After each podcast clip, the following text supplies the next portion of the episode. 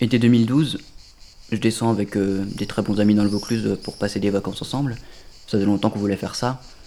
On est logé dans un petit village au milieu des monts de Vaucluse et avec ces deux amis, on est tous les trois passionnés de, de randonnée. Donc, deux, trois jours après être arrivés, après s'être posé un peu, on décide de partir faire une longue marche dans le massif montagneux.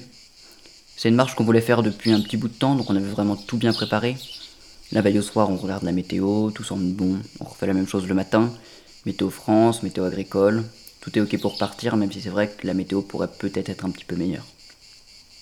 On commence la randonnée, tout se passe bien, on est dans la nature, au milieu de nulle part, on entend les cigales, les insectes, les oiseaux, c'est les vacances rêvées quoi. On se retrouve à marcher près d'un petit cours d'eau, donc on décide de se poser là pour manger un peu et reprendre des forces pour l'après-midi. Après une pause bien agréable, on repart tranquillement et une petite heure après, on voit qu'au loin le ciel commence un peu à s'obscurcir. Sur le coup, on n'y fait pas attention, nous on est, il fait encore beau, donc ça ne nous préoccupe pas du tout. Puis, plus on avance et plus ce nuage noir se rapproche rapidement de nous en fait. On commence à percevoir des éclairs, entendre très faiblement des échos de tonnerre, donc on se dit que le mieux serait de commencer à rentrer. On repart dans l'autre sens, on avait trouvé sur la carte un chemin euh, plus court que prévu et qui nous permettait de rentrer.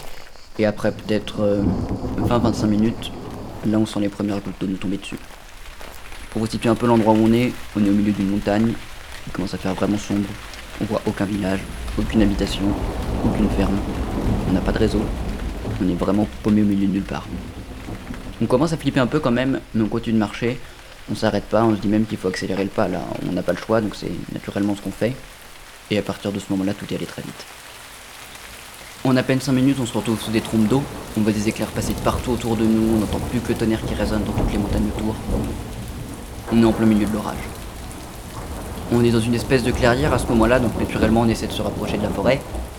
Je regarde les gars, je leur dis qu'il faut qu'on prévienne les secours, là ça devient beaucoup trop dangereux. Donc euh, pendant que je cours, j'arrive quasiment dans la forêt. Je sors mon téléphone et là je vois un énorme flash, j'entends un bruit assourdissant. Et puis c'est le dernier souvenir que j'ai.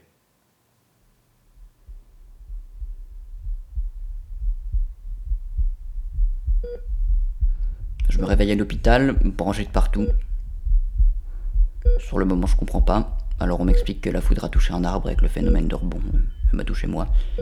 Et je me retrouve brûlé sur toute une partie du corps. Et on vient aussi à ce moment-là m'expliquer euh, qu'un de mes amis n'a pas eu la chance que moi j'ai eu. Sur le moment, c'est très compliqué à accepter. Puis maintenant, avec du recul, je me dis qu'il est parti en faisant sa passion et entouré de ses amis. Mais bon, cette histoire, elle nous rappelle que l'homme euh, sera jamais plus puissant que la nature et qu'il y a des phénomènes qu'on contrôlera jamais. Quoi qu'il se passe, faut rester vigilant.